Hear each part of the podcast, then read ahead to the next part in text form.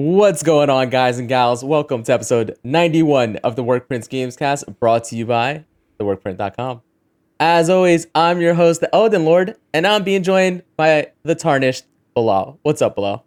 I was actually about to call you an Elden Lord, but I'm glad you uh, took the opportunity to just like embrace it. You're already there. Uh, how's it feel to be a demigod? Uh, it, it feels feels good, man. Um, I mean, that's well. I guess we'll go right ahead, go straight into it.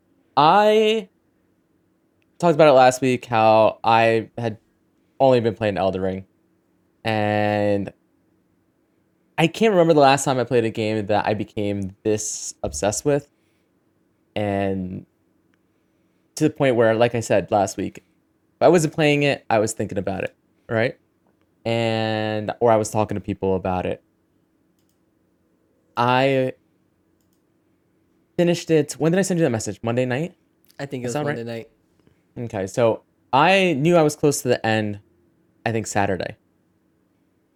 I went to go do an optional boss, and decided that I wanted to get this optional boss done before I finished the game. Well, I must have spent 400 tries on this Is- optional boss. Is this the woman up? It is. Boss? Okay, the one that It is. everyone has considered the hardest It from is. software boss. It is. And it was one of those things where I talked about before. I went with the intelligence dex build. I was leaning m- more into intelligence by the end of my run. I was just having a lot more fun with uh, the spells. And there are times when you're I'm playing that game where it feels like going intelligence or faith, basically being a sorcerer of, of some sort, feels like easy mode, right? Mhm. You just feel so, so powerful against certain bosses and certain enemy types.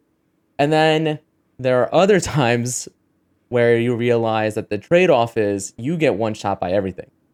There's just, you, you more or less cannot get hit this particular boss has very quick attacks that are very hard to dodge and one particular series of attacks one particular combo that is pretty much impossible to dodge so i ended up having to use a shield and you can block part of it but because of how many strikes are in it if you didn't run away from the first couple combo well the first couple sections of her very long combo string, then you were gonna get your poise was gonna get broken, so you weren't gonna be able to block it.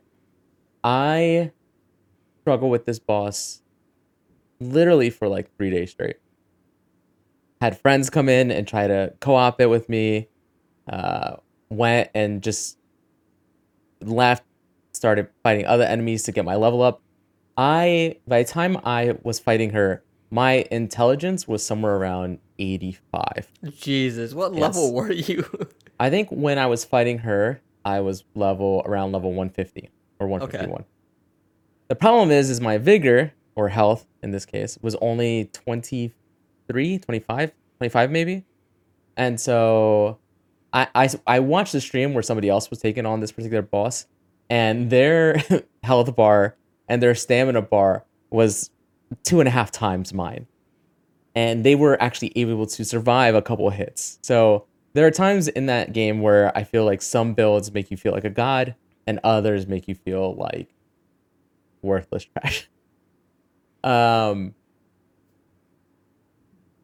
I ended up giving up on the boss and deciding that I was just going to push through and just beat the game. It is what it is. It's an optional boss. I'm not going to beat it, even though I did a lot of work leading up to this point just to get to that boss and to do the kind of the storyline that goes with her. And then a friend of mine the next day is like, "Hey, I beat her. Uh, there's one particular Ash of War, one particular move that you can do that makes that first phase kind of meaningless, and you can just basically you can stun lock her. And so I don't, you know, I don't want to give spoilers away, but that's what I ended up doing. Is I went and instead of finding that Ash of War, I actually found uh, a weapon that has that Ash uh, that ability on it, and then yeah, just kind of cheese that first phase. Still had to deal with her second phase and did that legit, But once I got to the second phase, considering the build I did have, I was able to almost immediately in that second phase bring her health down to a quarter. And so then it was just then it became me dodging and timing her attacks. And in that second phase, the, the attacks I, I think are much easier to to evade. Listen, I just wanna I wanna just expand on something you just said. Um, Mm-hmm. You said you know you you cheesed her or uh, you used that cheese tactic. I was so like I've been pretty clear about this the last couple of weeks where I'm just playing, you know, no magic. I'm I'm still playing no magic. Uh, Yeah. But I you know I'm trying to do things just sword dodging like you know classic Dark Souls style. Mm-hmm. Yeah, parries, blocks. Yeah, but Mm-hmm.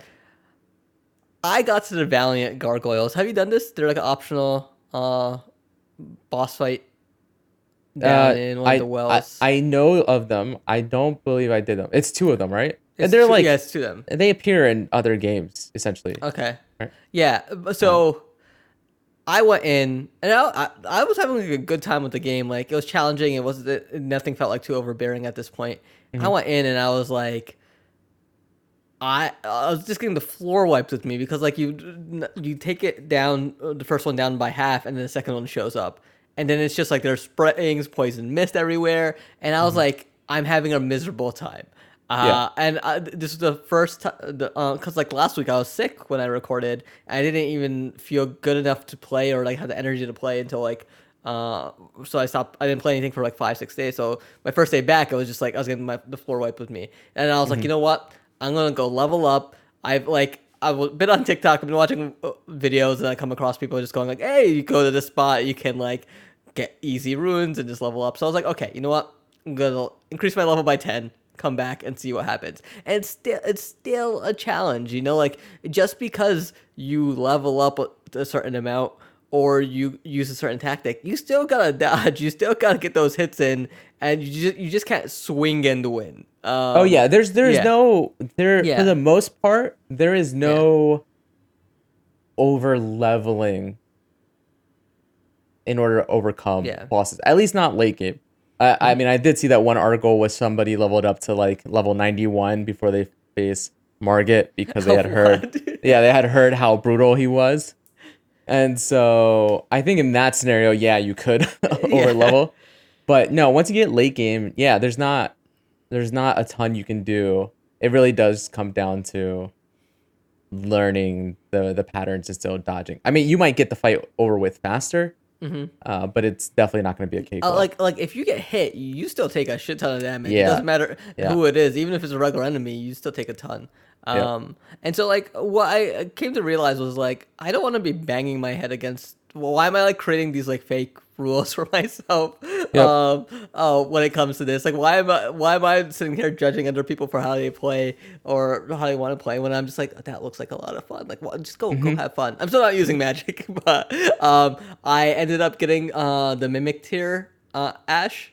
Oh. Did you- leveled it up to ten because and it's so good.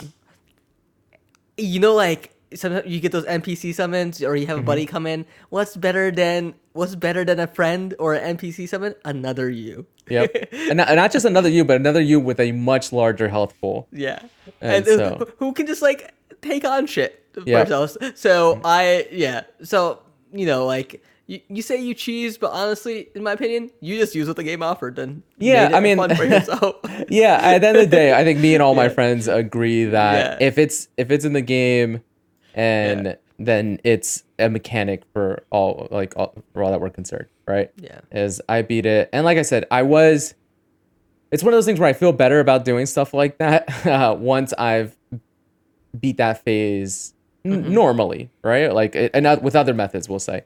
Uh so that was the biggest roadblock for me and took the most amount of time. After that for the most part i, I thought the game was uh pretty straightforward i mean i was it was still difficult i, I was level by the time i beat the game i was around level 168 169 Okay. something like that i'm at And so- Mm-hmm. 97 i think right now and so damn that that's that's kind of crazy because i don't even think i hit 100 in previous games Yeah, so I am a part of the reason I think I was able to get to that level. I mean, part of it is that by the time I beat the game, I, it was somewhere around 105 hours I had put into it. But a lot of that time had also been put into helping my friends get Mhm. through some of the earlier sections and people who don't normally play these games kind of teaching them and shepherding them along right and so i was and you get runes for that and so i was getting a lot of runes and especially when i went back and helped them with the boss and stuff like that and yes by the time i was at level you know 160 or so we're talking over 100000 runes i need just to get one level Mhm. so it, it did get expensive and it wasn't like i was easy. even even the farm spots in that game i i would have Yeah. to get you know to get four or five levels it would have taken me like 35 minutes of farming and that's just not fun in my opinion Yeah.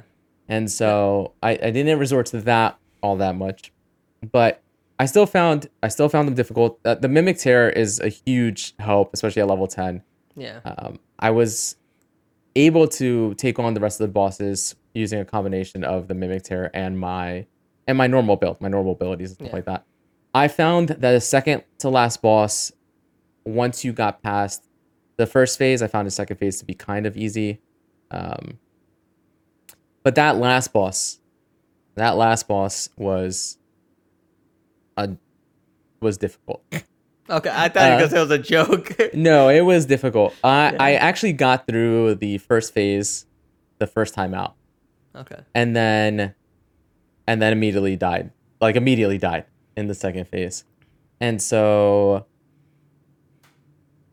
I must have, you know, played it over and over and over again. And what I found was oftentimes because because the first phase in itself was difficult, I was going into that second phase with so few pots and stuff like that. Um, and then because I was the build I was, if anything hit me, I was one shot. Just the nature of the, the build I was going. Uh, so I end up looking to see if there's any strategies out there on getting through the first phase faster. And I stumbled upon a strategy that breaks the AI in the first phase. Ah, okay. Yeah.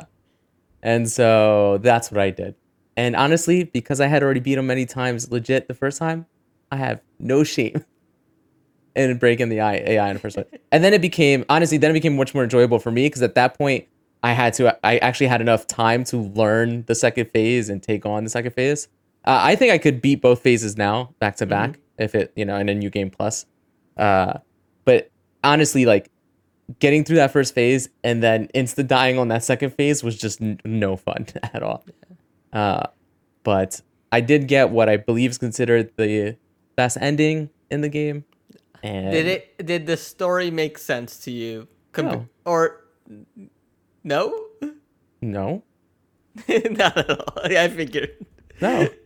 I I go on like I've been on like forums or reading articles Uh-huh. and people are talking about like certain storylines and I was like, Yeah. what? That, I mean, that's I- what was happening there. Yeah, no, no clue. I have no Yeah. idea what's going on in that in that game. I I kind of understand the ending, and and what is being accomplished with the ending, uh, and I enjoyed the ending that I got. But uh, yeah, I have no clue. Like honestly, there's so much lore too, and there's so many things going on that if you asked me now to explain something that happened like in the middle of the game, I don't think I could even remember or I don't think I could tell you at all what was going on. I will say this though. This is probably one of the best games I've ever played. After I mean, obviously beating it Mhm. and pitting in this amount of time, I would feel that way. I, I if it wasn't for the fact that I still have friends who haven't finished it, which you know, of course I do. They they haven't pit, you know, they weren't as obsessed or had time that I did to pit into it, but I I would have probably rolled into a new game plus and and and treated that as something like I dipped into every now and then. But for now, I've held off on doing that because I do want to be able to have the whole map unlocked for me to help friends out and stuff like that. Did you um no, I I'm just uh, laughing at what you told me after you finished that game. You me- so you messaged me after you finished, and you Mhm. go, "I'm not gonna play video games for four to five days." Yeah. Like, Yeah. I just laughed. I was like, I was like, I I I, I kind of get it. I I get it. Yeah. Like I, everyone I have talked to, everyone, uh, uh, and, and it's just bonkers that like everyone that I've been talking to about this game it feels like everyone is playing it. Everyone is loving it. No one's complaining about difficulty or anything. They're just having so much fun exploring and then progressing in their own way. Uh, like and like people are like, it's the best game I've ever played, or one of the best games I've ever played. It's there's nothing that I've seen come short of that from anybody, which is like, which is nuts. Um, and like the fact that it sold 12 million copies is mind blowing. That's not you know these were these were niche games. They, Yeah. they were these weren't supposed. This is not supposed to be a blockbuster franchise, and it is Right. now. Uh, you know, uh, Bandai Namco, I believe, referred to it as a franchise. So, uh, Elden Ring two, let's bring it. Let's do it. Um, no, but like uh, for me, I've been like I dive back in yesterday. I've been having such a good time with it. Um, it- there was a tweet I saw that goes, um, "If you're not careful, there's only one minute between 10:30 p.m. and 2:30 a.m." Yeah. Uh, no, and- it, it absolutely. And that's what that describes this game perfectly. Um, where my wife's like, "We have early morning. Make sure you come to bed on time." And I was like, "Yeah, yeah, no, I'm just I'm just doing this one thing." And next thing I know, it's two thirty in the morning.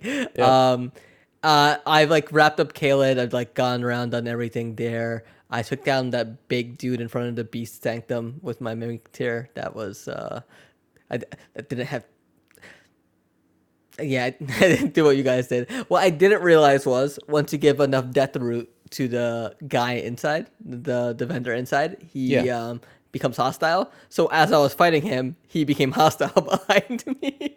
Oh, And I should uh, I, I should go and see if that guy is still there because I have a whole bunch of death roots that I never gave him, just because nothing I was getting Yeah. from him felt worth.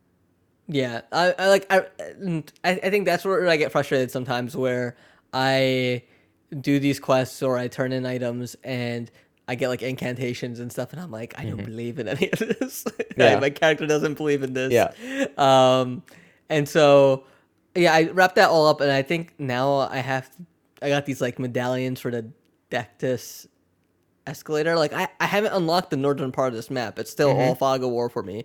So I, I'm a little bit confused on where to head next, but I had the two tokens for that elevator. Yeah. So um, I think that's where I'm gonna go. Um, yeah, this game is absolutely incredible. I can't believe how they could they could have cut 75% of the content in this game and they would have had a, a Dark Souls game. Like a full fledged Dark Souls game. Yes, hundred percent. Um, honestly, even if you run into these games, go buy it. Go play it. like I, I think I, think you might just have a very good time. I will say that I do wish that they change something. So the way multiplayer works right now, while it's Mm-hmm.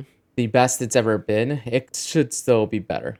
Right? Yeah. I should be able to just send out an invite to my friend, bring them into the world, anywhere, any place. I shouldn't be locked out of having a friend come into the world once I've beat that area boss. You know, if we want to run around and explore it more and find, you know, granted, once you get into a dungeon, a new dungeon that you haven't completed, you can summon them in then. yeah. But I should be able to just run around with my friends, especially if I've already beat the boss in that area. Make it like um, Destiny 2, where you just shoot an invite, they show up under a ship, and then drop in. You know? especially since so i will say i i do understand part of the reason for not doing that. So uh, you have to imagine that Yeah. part of the reason is so that you don't just invite a low level player into your world. They're hanging out passively gaining experience from these higher level enemies that you're beating. Yeah.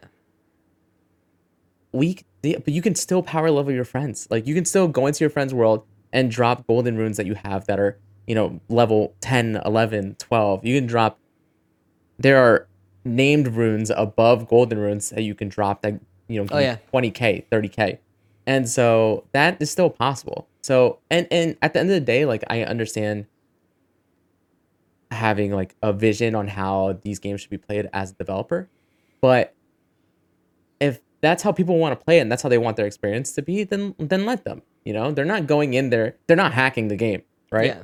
and so just let them. I know my friends honestly we've gone to their opening worlds we've dropped them golden runes because at some point as i stated you get to a, a, a part of the game where those don't do anything you know they end up becoming if you are trying to get something and you're just a little bit off but an easier way to get that make that up but you just start stacking them in your inventory and not even touching them Yeah. Well, and so I mean, Uh, yeah, I mean, th- there's that, and like I've seen videos now of like how people now that people have time with the game have beaten Mm-hmm. it. They have like critical path to the way to like, hey, we can instantly get you if you just follow this path. You do these Yeah. things. You can get a legendary weapon. You can get to like level fifty. Uh, Yeah. Have like twenty five in mind, and then dex, and just like uh, and like intelligence, and then like have this OP weapon, and just go Yeah. in and like one shot Margit.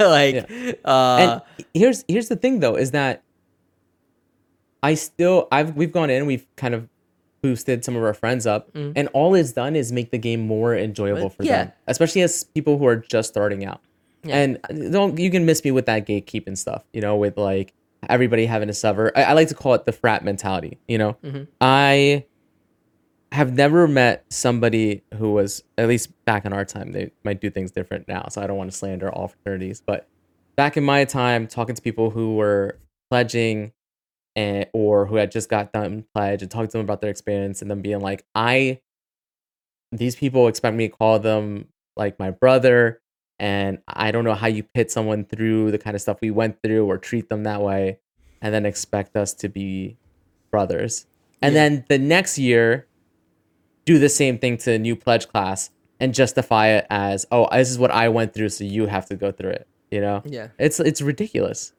and so you know there there are plenty of times where because of my mentality from playing bloodborne and stuff like that where i was like you know what i want to beat this boss on my own or i mm-hmm. want to try and then i had to break out of that where there were parts where i was like i'm just not having fun right now.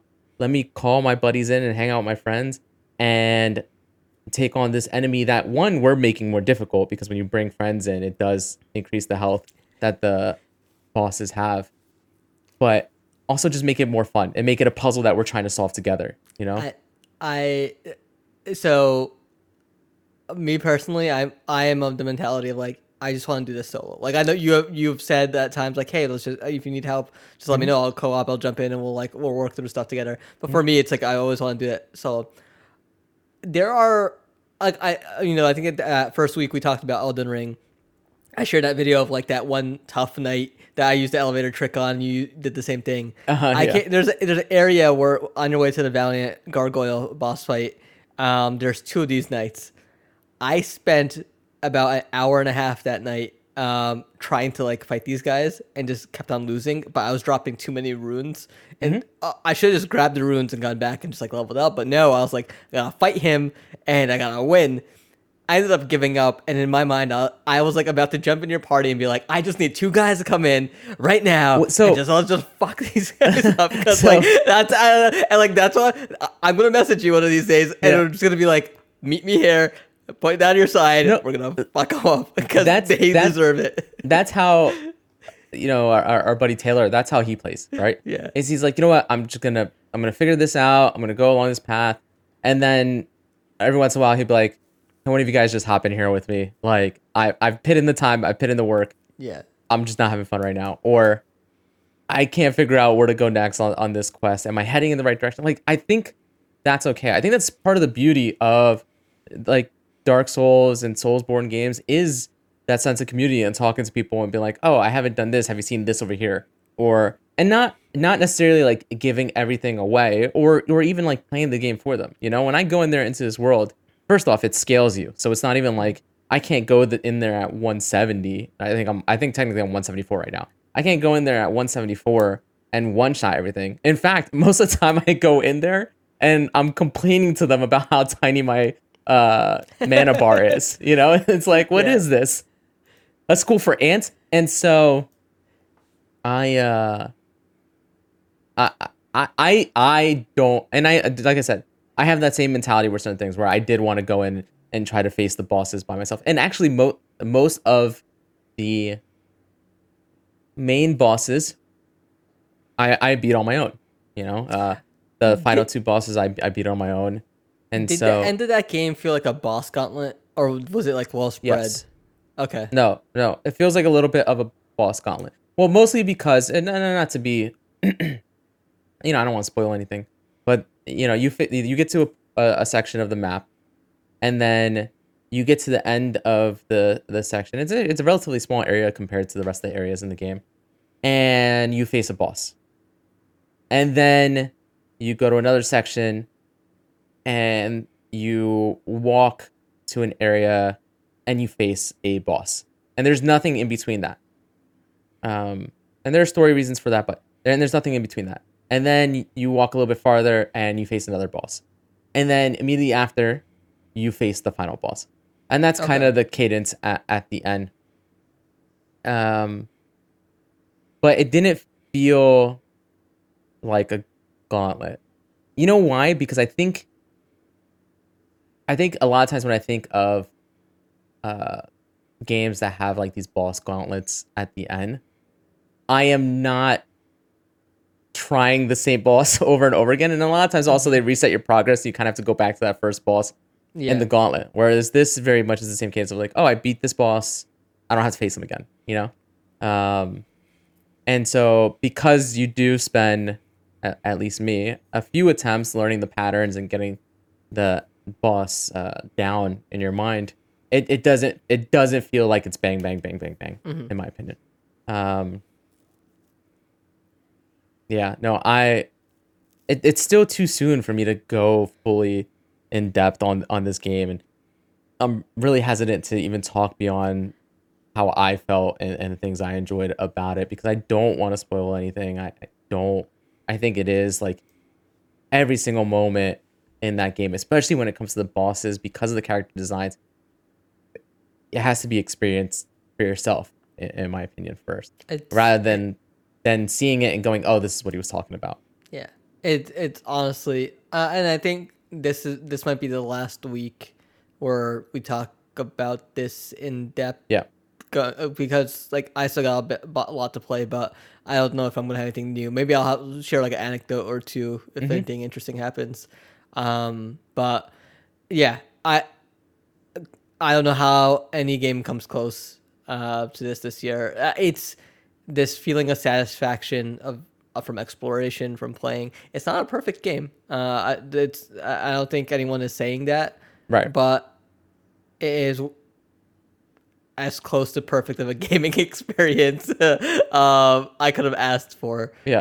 Um, you know, I I, I love, I, you know, I can't. I've come I've come around into From Software games, and I it turns out I love them. Yep, Uh, me too. I I don't even I didn't even think you were that high on Elden Ring leading up to its launch. I knew you were like excited, but yeah, like, you I- are I'm- you are you are nowhere near where you are now. Yeah, a Um, hundred percent. It wasn't I until the reviews came out. I had Yeah. we talked about this. I had a, a collector's edition pre-ordered, canceled it. So I was like, you know what? I'm just I'm just gonna GameFly it. I'll play it. I'll send it back. And the day before, saw them pop back up, bought it, and yeah, I just went so far in, man, down the rabbit hole. Yeah. All right. And so, you know, I think with that, let's close that chapter on Elden Ring and move on good. to uh, a game where you have flasks to r- restore health, you have a sword and shield, and a map.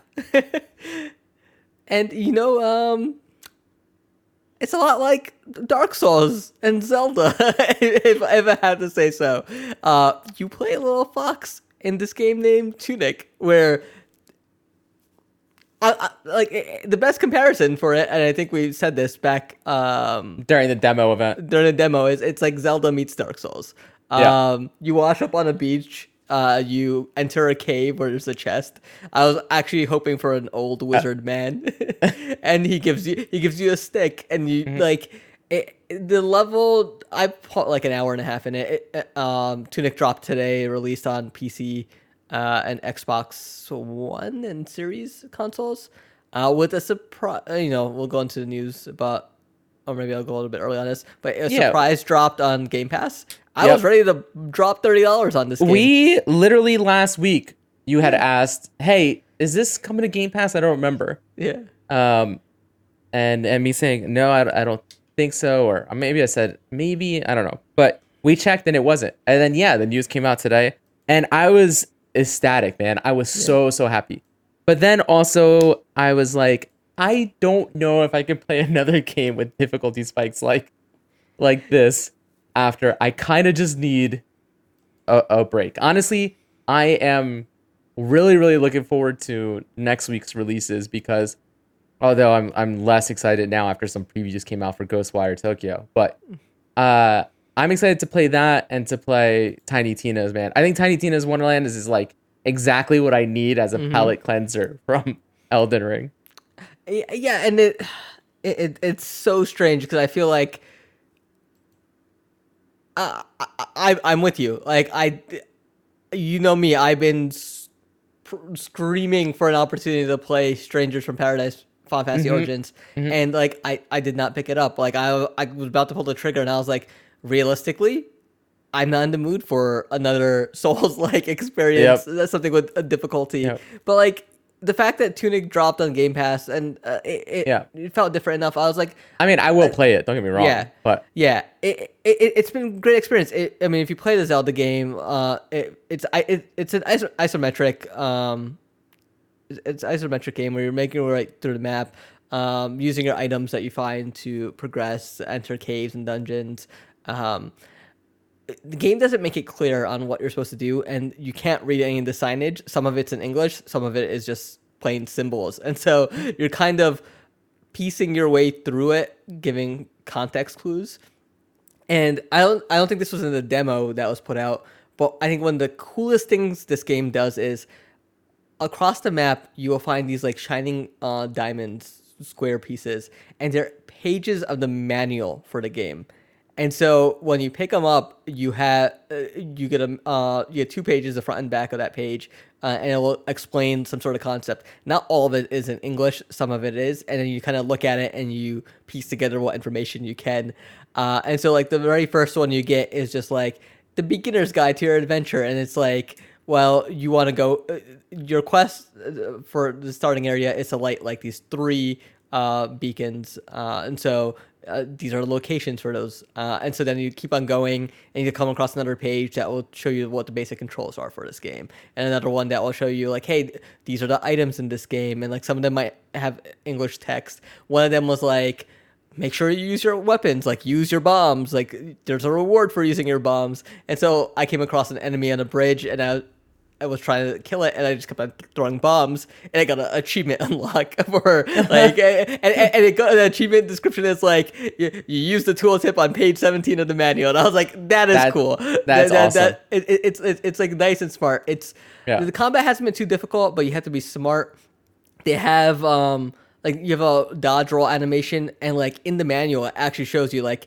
this part of your um dodge has in- invincibility frames. Like it literally spells it out. They're like when you Yeah. see the dust in the beginning of part of your roll you're invincible. Everything after you can get hit. I was like That's awesome. that that that's that that's neat.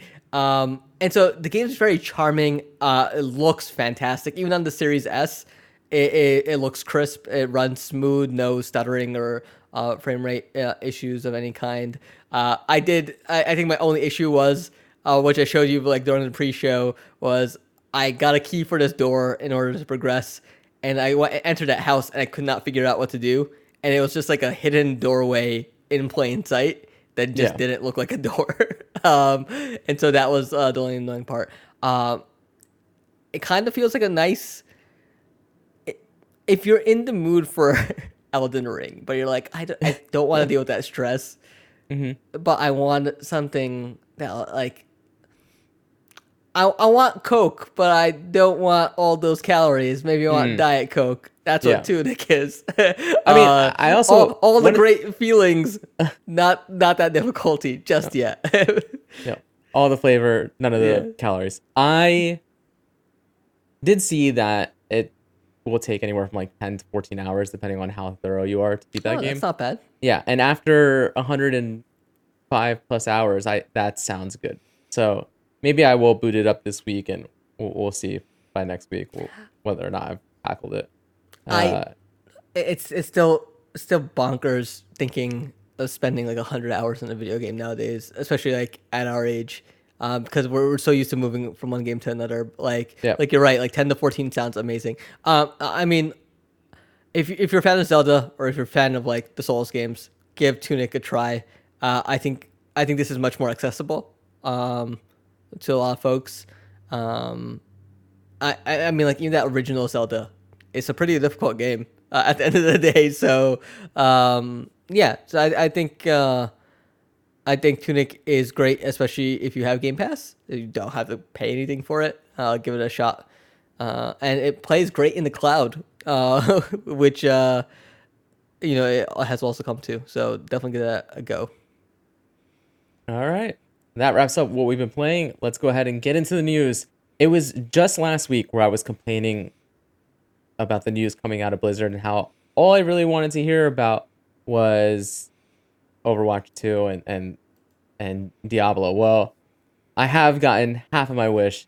Overwatch 2 goes into beta in April and Blizzard now plans to release PvP portion sooner. So uh, Overwatch 2 is now playable in a newly launched closed alpha test, Blizzard Entertainment announced Thursday. Playable beta test for Overwatch 2, aimed at a larger group of players, will launch on PC in late April. Blizzard says it's changing its release plans for Overwatch 2, decoupling the game's PvP and PvE elements in an attempt to get the sequel's competitive multiplayer content into players' hands sooner, while it continues to work on single player and cooperative content. I mean, this is what we talked about with Halo, right? Yeah. Is go ahead, get the PvP out, get a portion of it, you know, people playing, and then release the rest of the stuff later. Uh, People, I, will, people will play the PVE whenever it, it is ready. Yes. When that campaign is ready, it'll come and uh, it'll be great. But like, I think OG Overwatch is dead. No that- one's right. excited. No one wants to go back and play. It doesn't like. I I, I was reading a conversation um, about loot boxes and how Overwatch set the model for loot boxes. Um, that kind of set like the industry industry standard for it, and kind of like became that problem. Uh, Yeah. And uh, it, it's kind of bonkers because like now we're in so, so ingrained in like the Fortnite Battle Pass system across all our games that like you think back to loot boxes like why is anyone even doing that anymore? And so and like they never adapted. Overwatch never adapted to like a, a season pass model. Uh, with like content uh, rolled out like as you slowly progress through a season, and it's kind of bonkers. It's like it, this franchise needs a shot in the arm more than any other one I know. Um, and so if they can get this out, at least the PvP out this year, that'd be great. But I don't even think Yeah. that's gonna. That's I mean- in, in the roadmap. the the reality is that I think most people who are excited for an Overwatch 2 are just excited for the PvP anyway, considering that that's all that was in the original. And so I, I think it makes a ton of sense to get it out a, as soon as possible. And uh, and yeah, I mean we'll see. I, I I'm interested. I even contemplated like signing up for the beta the that's happening in the playable beta test that's happening in in late April. It's PC so- only. It's PC only, which is what stopped me from doing it. So I we'll see. Yeah, I signed up. I was like, eh, maybe I'll give it a shot. Uh, I don't know if I'll be the right person to talk about it, but if I got time, why not? Um, so we'll see what actually, you know, what the impression is and, and, and what people are talking about it when that is all said and done. I mean, I'm I'm kind of excited. I went back to Overwatch recently and was playing with some of the guys just because I don't know. I just saw had that. an itch to I, try it I again. saw that. And Um, and it was it was fun, man. Over I think Overwatch does feel good to play. I- think it's there are some aspects of it that are super frustrating, and I don't necessarily love the actual modes that are there. Uh, like payload, I, I don't love payload. I much prefer the the two capture points or whatever. Um, but I don't know. I'm I'm excited to see new maps. I think new maps more than anything, uh, and to see what comes of it.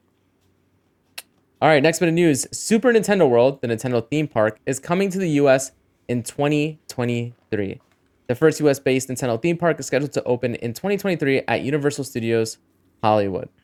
Per the official announcement, the immersive land will be a visual spectacle of vibrant colors and architectural ingenuity located within a newly expanded area of the theme park, featuring a groundbreaking ride and interactive areas to be enjoyed by the whole family.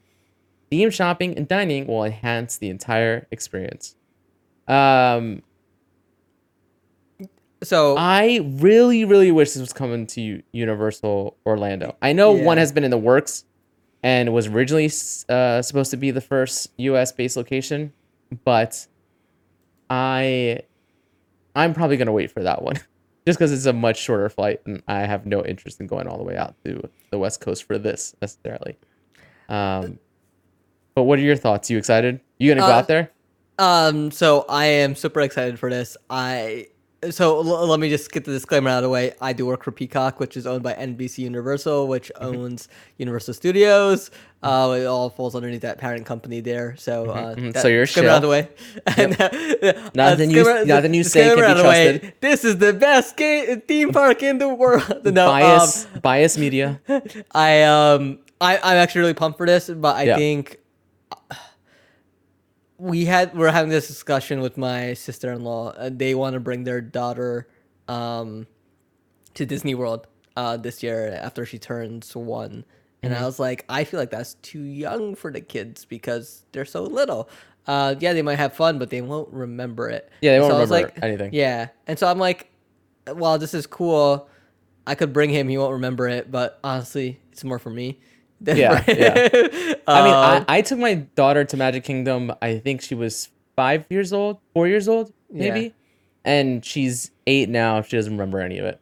ah, So damn yeah, kids. Yep. Make them happy, and they forget. yep, You never And- did anything for me. You never brought me to Disney World. We had pictures of you with all the yeah, yeah. princesses. Look, you're wearing Belle's dress. Uh, no, I, yeah, it, it is, it is. It's for you, man. Honestly. Yeah, And no, and honestly, for my wife as well. Um, Mm-hmm. uh, we we went to Universal in Florida a few years back. We had a good time. Got Mm-hmm. terribly sunburned.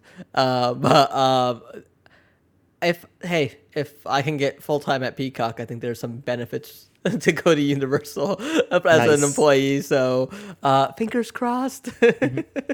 Man, see if there's a spot on their legal team for me. I can Oh, use yeah, some I'll- free I'll passes. go. Because let me uh, tell you, I was just there at Universal this past summer, It's and pricey. it is ex- expensive. I how did they get so pricey? I when? I don't know, man. It's it's it's brutal. Yeah, man. And the funny thing is, it used it used to be that my mom would just buy the tickets because she's a Florida resident and she gets a discount. But if you're an adult now and you go on a Florida resident ticket, you have to show them an ID that shows that you live in Florida. And so I was like, look, my wife and I don't have Florida IDs. Uh, my wife, my mom lives here, but we're bad parents, and my kids are being raised by their grandmother. So we're gonna keep that pricing for the kids' tickets, and we're, we'll go pay for our full price tickets. And they were like, yeah, all right, that's fine. Wait, that actually worked. yeah, yeah, yeah. That's awesome. Yeah, because they can't. The kids aren't gonna have IDs anyway. There's no way for them to prove. And my mom's like, "Yeah, I raised them," and so, uh, so that worked. Anyway, yeah, I'm, I mean, like I said, I'm excited. I'm excited for when it comes to Orlando because Yeah. my mom lives outside of there. and It's just two birds, one stone kind of thing. Yeah. I um I followed a bunch of like I don't care for YouTubers, but the Japanese YouTubers or I was like all up in uh, their uh, video feeds when uh, they did like the pri- you know like the influencer visits and like when people were going and just apparently there's like a ch- an, an app that you use to like uh, track everything and there's achievements tied to it. So achievements at a theme park sound sounds like my cup of tea as long as it's not too crowded. Um, all right, let's move on to the next bit of news. Steam Deck runs Windows now. Valve has always been clear that the Steam Deck could run Windows, but it needed official Windows 10 drivers to do so. The company, well, now they are available. The company posted a link to the drivers on the Steam blog, as well as instructions on how to get back to the Steam Deck OS if players get struck. I love that Valve is just being like, yeah, go ahead. You want to do this? Go for it. It's yours. You bought it. You know, which does fit in line with what they originally said was why they wanted to run all of the Steam OS off of Linux, right? Is they kind of Yeah. wanted it to be more open and not this closed thing. They wanted to you to have a little bit more uh, freedom. Um, Valve did, however, mention that the Steam Deck uh, uh, does have dual boot OS capabilities, but that the wizard for the dual boot isn't ready yet. Um, and so, So uh, uh, this is where uh, so I mean this is a story I like looked at and I was like I could skip this or leave this, but I put it in mostly because I, I for two things. One, um, I truly hope to see a second version of this Steam Deck and that comes out and like this is just normal like it is a portable PC or a Yeah. Linux device or, or ga- like Steam OS machine, depending on how however you want to use it. Yeah. Um, there's that, and two, it just like also highlight the fact that like, hey, while this thing is out, it also did come in pretty hot, and there's a lot of Yeah. functionality Yeah. that is um still to come. But I think by the time every people get their Steam decks at the end of the year, hopefully a lot of this stuff is ironed out and out.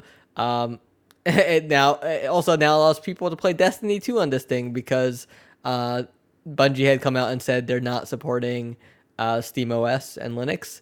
Yeah, Uh, and if- because of the anti-cheat software that they use. Yeah, That's really what it it- comes down to. If you try to circumvent it using Linux, um, they would just ban you outright, which I don't blame them for. They gotta keep the integrity of the platform uh, for Yeah. the game intact. Yeah, but no, it's good news. I, I, I'm happy and uh, excited to see how Steam Deck evolves over the course of this year. This is like one of those things. I'm glad I didn't pre-order Yes, as much as. I was feeling a bit of FOMO exactly. when like the hands-on previews came out. But um, Yeah, that's what I I, was feel going to say. confident is for na- like a second version. yeah, is now that people actually have this in their hands, you're getting a lot of people talking about how when it works, it's amazing. It Mm-hmm. Fulfills everything it kind of set out to be and, and do. But when it doesn't, it's a super clunky experience and product. And so it does feel like something where whether it's the next iteration or just once this has had time out in the wild and they've fine tuned things, it, it, feels like there's so much potential there, right? Uh, but it's just not meeting it yet. So yes, I am very glad that I didn't uh, go ahead and put in a pre-order just yet, and I want to kind of see where this evolves to and what future iterations we get, whether it is a more powerful one or just one with more storage, whatever it may be. Uh, I'm excited to see what happens, and I am actually surprised, even with some of the mm, genuine, generally positive but still mixed reviews. Um, I'm ex- surprised to see just how positive it has been overall. Yeah. And so uh, it's it's I think it's a very very cool device, and I'm excited to see where this goes and what other devices of this ilk we end up getting in the future if this is a success, right? Because you have to imagine they're probably not going to be the only ones that do something like this, you know, especially if you can just get a device that just straight up runs Windows on it. Um, I think we're going to see more of this kind of stuff in the future. I mean, there have been companies dabbling and and showing things off at CES that were essentially this. I think Dell had one, if not last year, the year before, that was very very similar concept to this. So uh, that they never went forward with, but still. Yeah. Anyway, some more good news. Dead Space remake is coming early 2023. Um, so, Electronic Arts remake of Dead Space is expected to arrive in early 2023. Developers of the game said during a live stream on Friday. Quote, we want to make sure that we're in a place where the game we're going to deliver is going to be delivering on the expectations of fans. That's what's most important. So, right now, we'll say early next year. We have a date in mind. We want to make sure everything converges for this. We're actually just a couple weeks away from doing our first full walkthrough of the game. We're still pre alpha, but we believe we're going to be in a solid position to meet the date that we have in mind. Um, I cannot wait for this. In the past, I have not been the biggest fan of remasters and remakes, but Resident Evil 2 remake and Resident Evil 3 remake, remake have kind of changed my stance on that, especially when it comes to survival horror games. And the fact that they are doing something similar where they are going to change some of the map layout and environment design and some of the story beats and make it more akin to a true remake like Resident Evil 2 remake rather than just a remaster.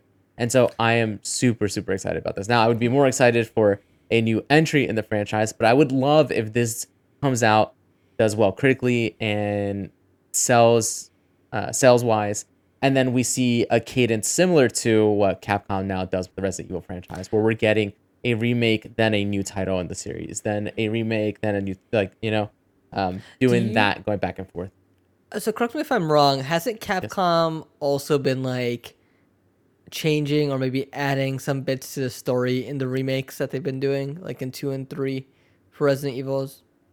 So I think they've made small changes. Small changes. Um, okay. I know, I know, I know that the talk and the rumors are that, and maybe they just came out and said this that for Resident Evil 4 remake, they are going to differ more than they ever have from the original storyline and and setting. Um, but I think for the most part, they've been fairly faithful. Yeah. Okay. So, Yeah. I mean, but I, I actually can't speak to that because those are the first times I've played through those games. Is the remakes. Okay. Yeah, no, I was gonna say like for Dead Space, even if they did a remaster, 2008 is a long time ago. Like, Yeah, don't- that's true. I don't remember. I don't even remember that first Dead Space outside of like the feeling and Yeah. maybe some oddball moments here or there. But yeah, I this should be fun. Um, I I you know this is I don't really look forward to remasters or remakes, but this is up there for me uh, as highly anticipated. Speaking of highly anticipated, Hogwarts Legacy is getting a 20 minute gameplay reveal this week. PlayStation's new state of play focuses on the game. Uh, I, I mean, Can I just say every time this game ha- is about to like have some sort of announcement, J.K. Rowling opens her mouth and yeah, and just like reminds people like hey like i i'm a terrible person uh, and i just kind of hope it opens up with like like a title screen that just goes fuck jk rowling now here's our they they they already kind of did that right Yeah. last time they showed it off. yeah Uh, kind of i yeah. i, I kind of want them I to be more explicit this I don't know if they'll ever do that, Yeah. but anyway, the first gameplay footage from Hogwarts Legacy will be shown Thursday, March 17th at 5 p.m. Eastern in a PlayStation State of Play live stream. Uh, it I think it's weird that we're getting State of Plays two weeks apart. especially but- especially one just like m- I Well, think the this one is thing the- where I'm confused about is like why just why is Warner Brothers even doing this as a state of play? Why, Well, why part? This is Yeah. the, the this is the Nintendo model though, right? Although Nintendo tends to do these for their own games, for first party Yeah. games. Uh, it I mean it's has to just be whatever the marketing deal is with with Sony, you know. Um, it's so funny. I mean, we're gonna get to it later, but uh, Is it, if this ends up being like Marvel's Avengers, where like PlayStation gets like Ron Weasley as like special As DLC character? Yeah. uh, I'm excited to see gameplay and see what this is about. It, it's funny because I know a lot of people are really excited about this and have been hyped for it since its announcement, but I, I don't. I I Mm-hmm. Did just- you- I don't know, did you man. ever I just like can't be bothered. Did you ever see the leaked footage that came out of this like years ago? Mm, Yes. It was like it was like a Maybe? I think it was like a mall survey where they brought people into like a, a random mall where they brought someone so. into like I a re- room. yes, I do remember this. Yes. Yeah, and I remember seeing that footage and just being like, "This looks so next gen. This looks absolutely incredible." Uh, and so I hope this looks good because it's been a very long time since then. Um, and it, you know, it's 1800s. It's not tied to the Harry Potter. Uh, so you know, you can have a lot of fun with um, what the wizarding world is at that time. Um, quick aside, I when I left the Batman last week after my wife and I left the theater, I posed a question to her, and I was like, "What would Batman look like in the wizarding world? Like, could you just imagine some vigilante wizard just going out and solving wizarding crimes? He was. I- in, he was in the Wizarding World. Was he? Yeah, Robert Pattinson wa- No, was in one of those movies. God damn, God damn it! He was. I don't know what you're talking. He was, God damn it! and he got got as got. Batman would. Batman would get got because Okay. Batman doesn't have powers. anyway, uh, moving on. I like this next story. Uh, I already talked about my excitement for Tiny Tina's Wonderland, and this got me even more excited. More games need to do this. So many games have shown that you can do this. Borderlands spin-off Tiny Tina's Wonderlands will have full cross-platform play. Um, and this time that includes PlayStation as well. You know how many So- times people ask me to do co-op in Elden Ring, and Uh-huh. they're either on PC or PS5, and I'm Yep. just like, I'm not starting a new game. Yeah, I have. I have. Uh, my wife's cousin's husband is the biggest From fan I know. You know, and he has played Dark Souls three and even that Demon Souls remake. I think he's on like new game, uh, plus four right now oh my god. in, in his game, and he's the one that I'm playing through for the first time with. Um, although he's on a little bit of a break from it, and so he's got Elden Ring on PlayStation Five. I would love to play co-op with him, you know, but it's just not going to happen. yeah, And, I- so, yeah, and like I, I just hope like with stories like this were full cross-platform play. yeah, I, I- like I. I, I, I don't want this to be a story next year. You know, like I Right. Mm-hmm. want I just want it to be normal. It- If anything, the story should be they're not doing crossplay because they suck. So Randy Pitchford himself actually tweeted out Tiny Tina's Wonderlands will ship on March 25th with full crossplay for all platforms at launch, including PlayStation. It's so funny that he has to go out of his way to say including PlayStation because they've been the biggest sticklers when it comes to this. Uh, incredible work from our engineers at Gearbox Software, with thanks to our partners at 2K Games and first parties, including Sony, again, for working together on this. Um, Because Sony blocked them up for Borderlands 3. yeah. Uh, yes, I am very, very, very excited for this game. I, it feels like the right time for me for this type of game, and so um, I, I, I just, I cannot wait. How Something- Are the, sto- are this? I've never finished the Borderlands game. Is Uh-huh. the story worth it? Like, or is it just something you just like throw on with friends and just kind of talk over the cutscenes? It, the story, I think the story is worth it for me. okay. I have enjoyed the story in all the Borderlands outside of the pre-sequel, which I did not play. Uh, I am also they. I always play as a siren, and whatever. This is spoilers for a game that's like 34 years old. I always play as a siren, and in Borderlands 3, both the siren from the first the, from the first game and the siren from the second game are both characters in that game and they both get killed at some point. and so it was like heartbreaking to me because those are the characters i played with and those are the characters i loved and and they got got and so uh yeah i think i think they're ridiculous. I think they tend to lean towards lowbrow humor but they also surprisingly have a lot of heart in them in my Okay. opinion. And so yes i enjoy the the stories in them. Um, and so i'm very much looking forward to this one. And I'm, I'm not even looking forward to it from a story perspective. I'm just looking forward to it from a gameplay perspective and it being something that i can play with my friends stress free and, and just cause chaos essentially. Could you, if this game gets stellar reviews, we might Yes. just be seeing one of the best years in gaming. yes Yeah. Uh, I Uh, mean, it- like we- last it- year was great, but like this year has been spectacular yeah so far. if this gets good reviews i mean i mean we're talking about not even a year but like a month i mean how many better months have there been uh Mm-hmm. i guess the last time there would be a month like this is probably when breath of the wild and and horizon the first release. and so oh god, poor Forbidden West. When are we gonna get back to that one? I, i'm getting back to it tomorrow so okay. maybe we'll see I, I still have some Elden Ring. I still have some friends playing Elden Ring that need I'm help. surprised you didn't go for all the achievements. Uh, no, no, no. I just that that part is just not me. I I get it, and it doesn't seem like it would be that that difficult this time out. But I just I'll, I'll help you. I just no, you're terrible. All right, next I gotta take it out, man. I gotta take the needle out. Uh, next bit of news: Monster Hunter Rise Sunbreak expansion launches in June. Uh, Bilal, why don't you talk about this because I am learning more and more that as cool as these games look, I am just not into Monster Hunter. No matter how many times I try.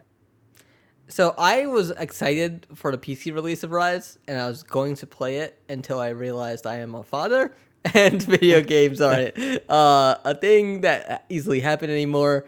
Yeah. Um, unless it's Elden Ring. Uh, but yeah, no, Monster Hunter Rise Sunbreak, which is the first expansion, uh, will be priced at thirty nine ninety nine um, for a standard version, and then there's a deluxe edition for forty nine ninety nine. Um, Capcom warned uh, Monster Hunter Rise players that they'll need about 13 gigs of storage space to house Sunbreak. Uh, it's coming to Switch and PC on June 30th this year. Uh, and you know they did a showcase. They put a trailer showed off some new beasts and returning monsters. Um, it's, I mean, you know what you're gonna get into with Monster Hunter um, at this point. If you're a fan, this is probably great news. It's more to play, more monsters, more items and features. But uh, as much as excited as I am for this, I just don't. I just don't see myself finding the time to play through original Rise to get to the new story, new locals, new monsters, and then there's also master rank challenges in Sunbreak. Uh, but you know, if this is your game, go for it. Um, I know I still have Monster Hunter World Iceborne sitting for me, uh, waiting for me to start at some point. So I don't know if that'll ever happen. Um, yeah, but yeah, that's it. Monster Hunter Rise Sunbreak in June.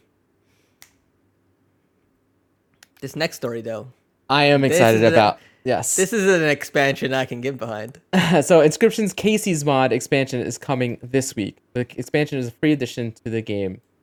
Uh, Inscryption's new Kaycee's mod expansion will arrive in the game on March 17th. Publisher Devolver Digital announced on Tuesday. Kaycee's mod expands the game's Act 1, the deck builder card game played in a very creepy lodge, and turns it into its own self-contained roguelike. While that's exactly how the normal game presents itself initially, a, well, yeah, a few twists take it in a much larger direction. Um, but yeah, after seeing how popular it was, he decided to turn it into its own mode. I have to imagine that there's going it's not there's going to be more to this, right? Yes, this because is- yeah. Kaycee is an in-game character. Yes. Um, and so it's not just like someone created a mod that improved this game. No, it's Yeah.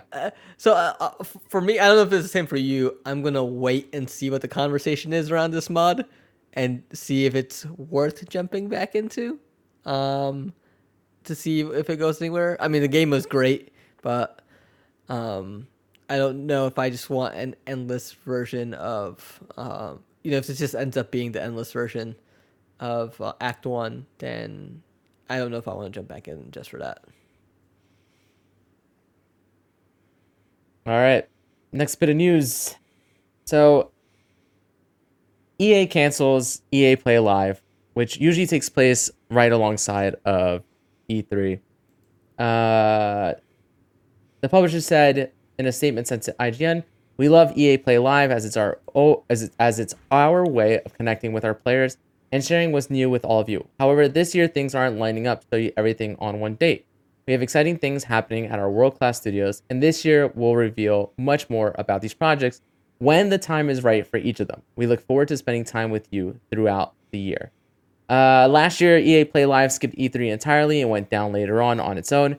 I also think that they have a terrible habit of showing and announcing games way too early and not actually showing us much of anything. Uh, and so, You want to see what the new Mass Effect looks like? yeah, exactly. Uh, in terms of concept art on some guy's monitor, yes, exactly. for five seconds. And I, they, they they have to be aware of the criticism and i think a lot of this also has to do with just how piss poor the reception was for battlefield this past year. Mm-hmm. I i think this is a super smart move. I, I, when was like when was the last time that you were legitimately excited for one of their press conferences that they showed off? You know yes it's nice to know that these games are on the in the mix and are, are being worked on in some way or another and on the minds of, of people over there. But if you're just going to spend most of the actual gameplay being shown off on Madden and FIFA, and I mean, we're definitely not getting another Battlefield this year. So I, I think it's better to just hold smaller focused events. Give you know, talk about give us a respawn only uh, a, a state of play essentially, right? Where you're showing off the next Star Wars games coming out from you know the next uh what uh, Forbidden what is that what's that oh my god um, Star Wars Fall, Fallen Fallen Order, Jedi. Fallen Yeah, Order. Fallen Order. Yeah. no Fallen Order Fallen Jedi, Jedi, Fall Jedi Wars Fall- Jedi Star Wars Jedi, Jedi Fallen, Fallen Order. Order, Yeah.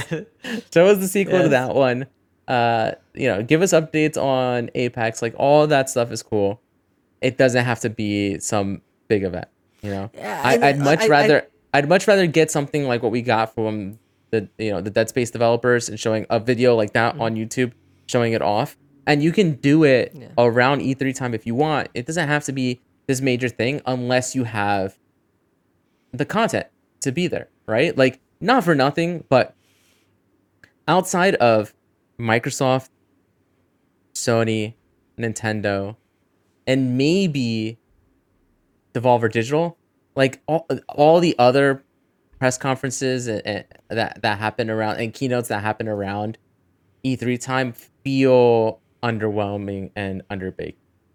And so it just doesn't feel like they have the content to flush those out. Like look at Squares last year. That was awful. I forgot And what so- they even. Exactly. did. Oh wait, no, wait. We got Stranger the Final Fa- Stranger of Paradise on Ex- Fantasy. exactly. best eh, game, the best game eh. of 2022. Anyway, I mean, what are your Um, thoughts? Are you? How do you feel about this? Are you? Are you? Uh, a part, a part of me is just frustrated. Uh, like, what the hell is happening over there at EA? Because, like, honestly, if it wasn't for Apex and Respawn, I don't know if EA has a win in their book. You know, Yeah. um, like it, it respawns the one that's carrying the studio. Like Bioware completely sank with Anthem, uh, and you know that's not entirely. You know that was just from top to bottom uh, a giant mess. Um, Dragon Age Four has been in development, I think, since I've been in college. like, uh, and then the Mass Effect is also. It feels like it's in development hell. Like we've heard the, these games are coming for so long, and we only get minor te. and I I wouldn't even call them teasers. It's just like, hey, here's a logo, or here's just like an announcement, and it has nothing to do with the game. And so all that is just frustrating to me uh, as like a fan of those franchises. Yep. I just want to know. I just want to see something uh, out of those games. Like at least Mass Effect teased the poster, but it wasn't at an event. Um, so love to see what comes next. Some something positive, something to get me excited about anything EA is doing at this point. Um, I think the only thing I get excited about from them is probably F1, uh, which is a very odd thing to say because you wouldn't put that as number one in uh, any list of uh, things fans are excited for out of EA. Well, for me, it's Apex. But speaking of F1, we have our updated list of coming soon to Xbox Game Oh. Pass, which includes F1 2021. So I did not coming to do that, but coming soon, we have Shredders coming uh, March 17th tomorrow. We have uh, the Dungeon of Naheulbeuk, the Amulet of Chaos, coming March 17th. Tainted Grail Conquest coming March 22nd. Zero Escape, the Nonary games coming March 22nd. I you like any of the Zero Escape games? I've Do you like those? I heard Like uh, what was the first one? Nine nine nine and uh, I have all of them. I yes, yes. I think it's a collection of three of them or two of them. The Nonary games. There's a trilogy. Yeah, but no, the I think there's I think two of them are included in this. I think nine nine nine. Hold on, let's keep scrolling down.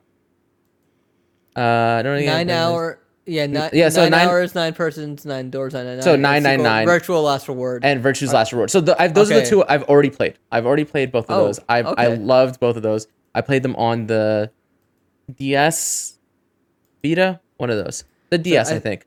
Are they mostly and visual novels, or They're is they are just visual novels. Yeah. Okay, so cloud is, seems to be the way to go for that. For Oh yeah, you could absolutely play this on the cloud, and it seems like the perfect fit. I I really do enjoy those games.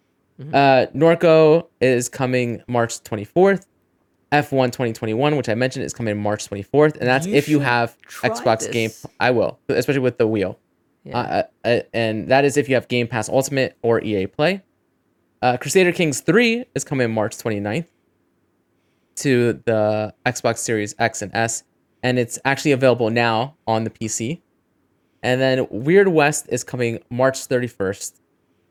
Also, as we already stated, Tunic uh, surprise release today as well. Now, leaving soon, leaving March 31st is Madden NFL 20, Naruto Boy, and Shadow Warrior 2. And leaving April 20, uh, sorry, April 11th is Destiny 2, Beyond Light, Shadowkeep, and Forsaken on PC. Forsaken is already gone, so Okay. yeah, it's weird. Um, I mean, uh, again, I think it's a really solid lineup. I think the biggest thing, obviously, isn't even the one that's in here. It is Tunic, surprise releasing at the same time, and then uh, you know, Crusader Kings Ooh. three. I know people are really excited about that.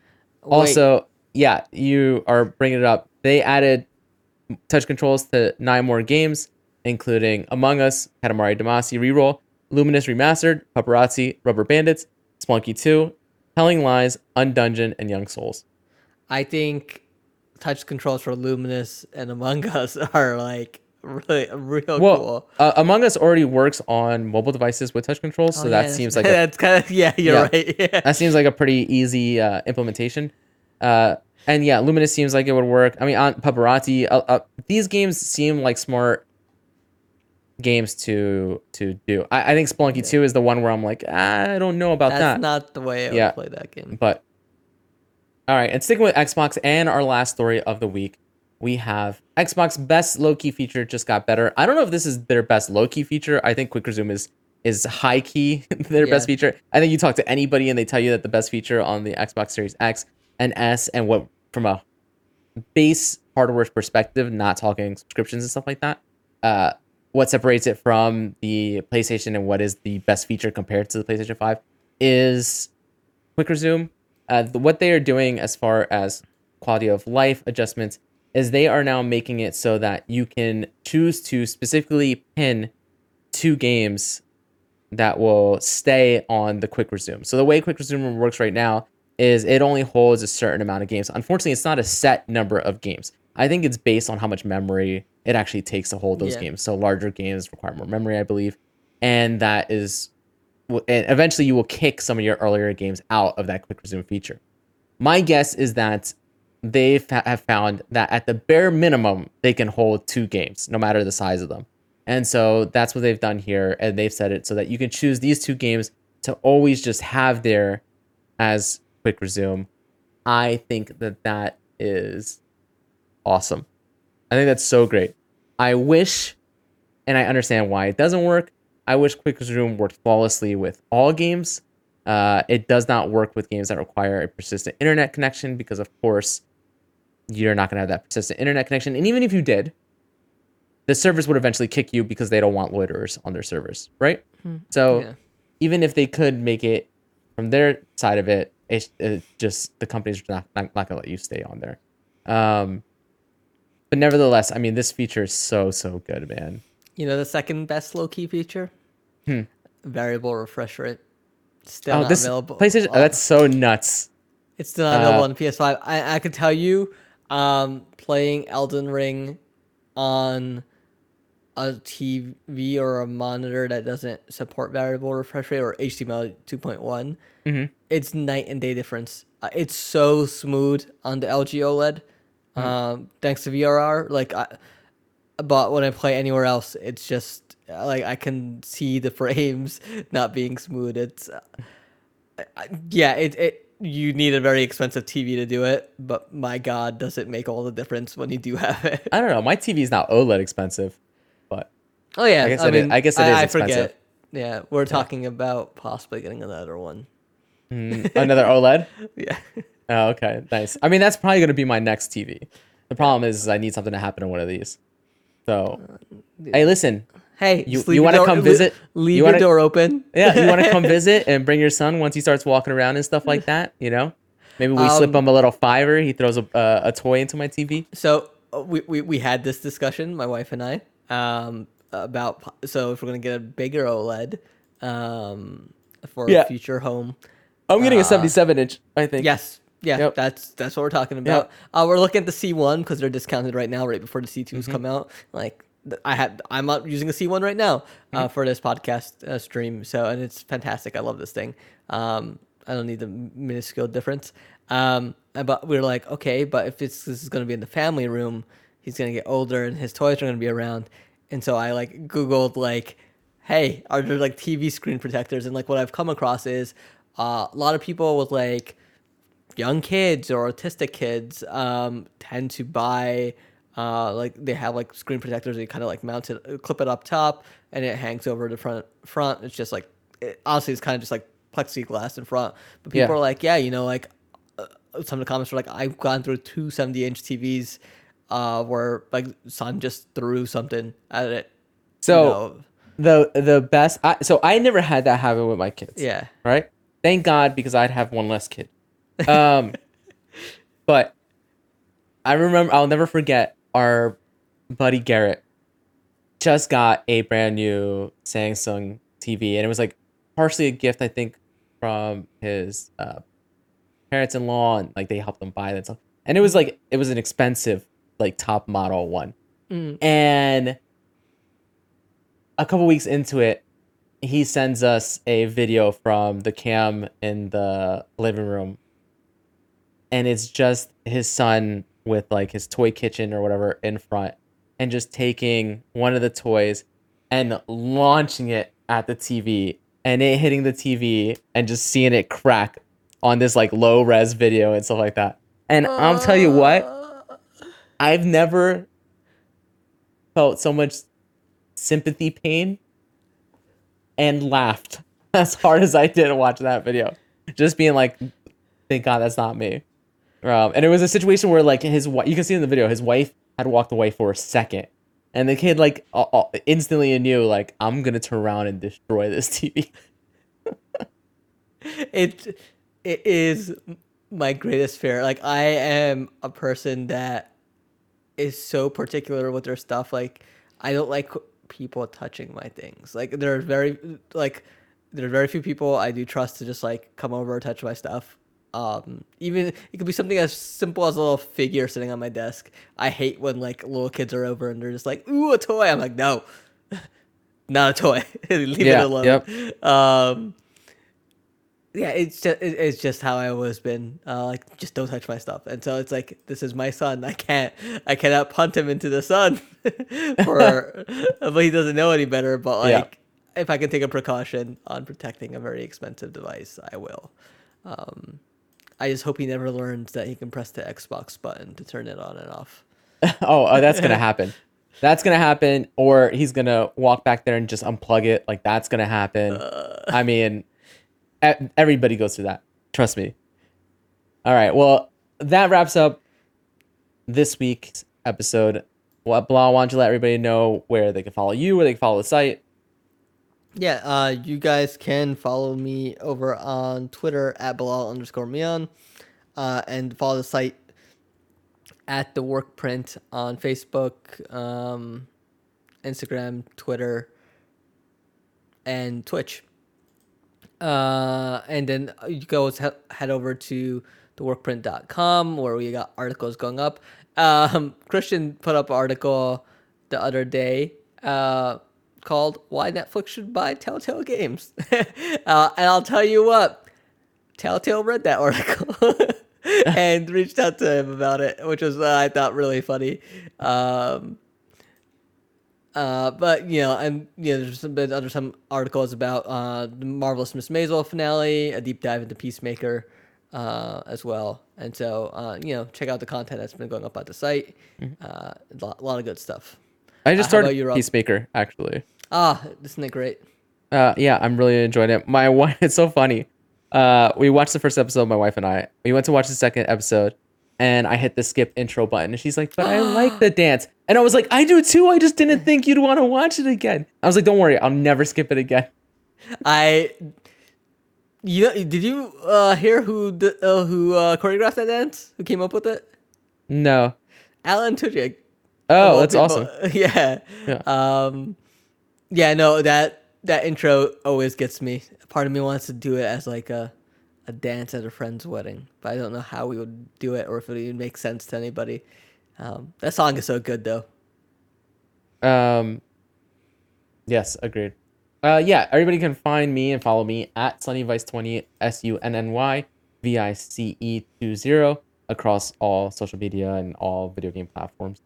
Um, I don't tweet as much as I should, but I like to think it is quality over quantity. So I, I don't tweet, post, do any of that stuff uh, as much as I should. But uh, I can promise you that I will never share my Wordle for the day. So at least there's that. I'm gonna hack your account and post a Wordle. Oh, anyway, all right. My camera just shut off. That's the sign for us to go. Thank you guys so much for tuning in and hanging out with us. Thank you guys who listen afterwards. As I always say, I think the best way to support us is if you enjoy our content, come hang out or and tell a friend about us. Right? Leave a review on the podcast service of choice. Until next time. Oh, actually, before I forget, Bilal, as always, thank you so much, man, for taking the time out. I know you had kind of a busy and came in super hot this week. Um, yeah, no worries. I love but- I love doing this, so uh, it's always fun. All right. Until next week. Bye bye. Bye bye.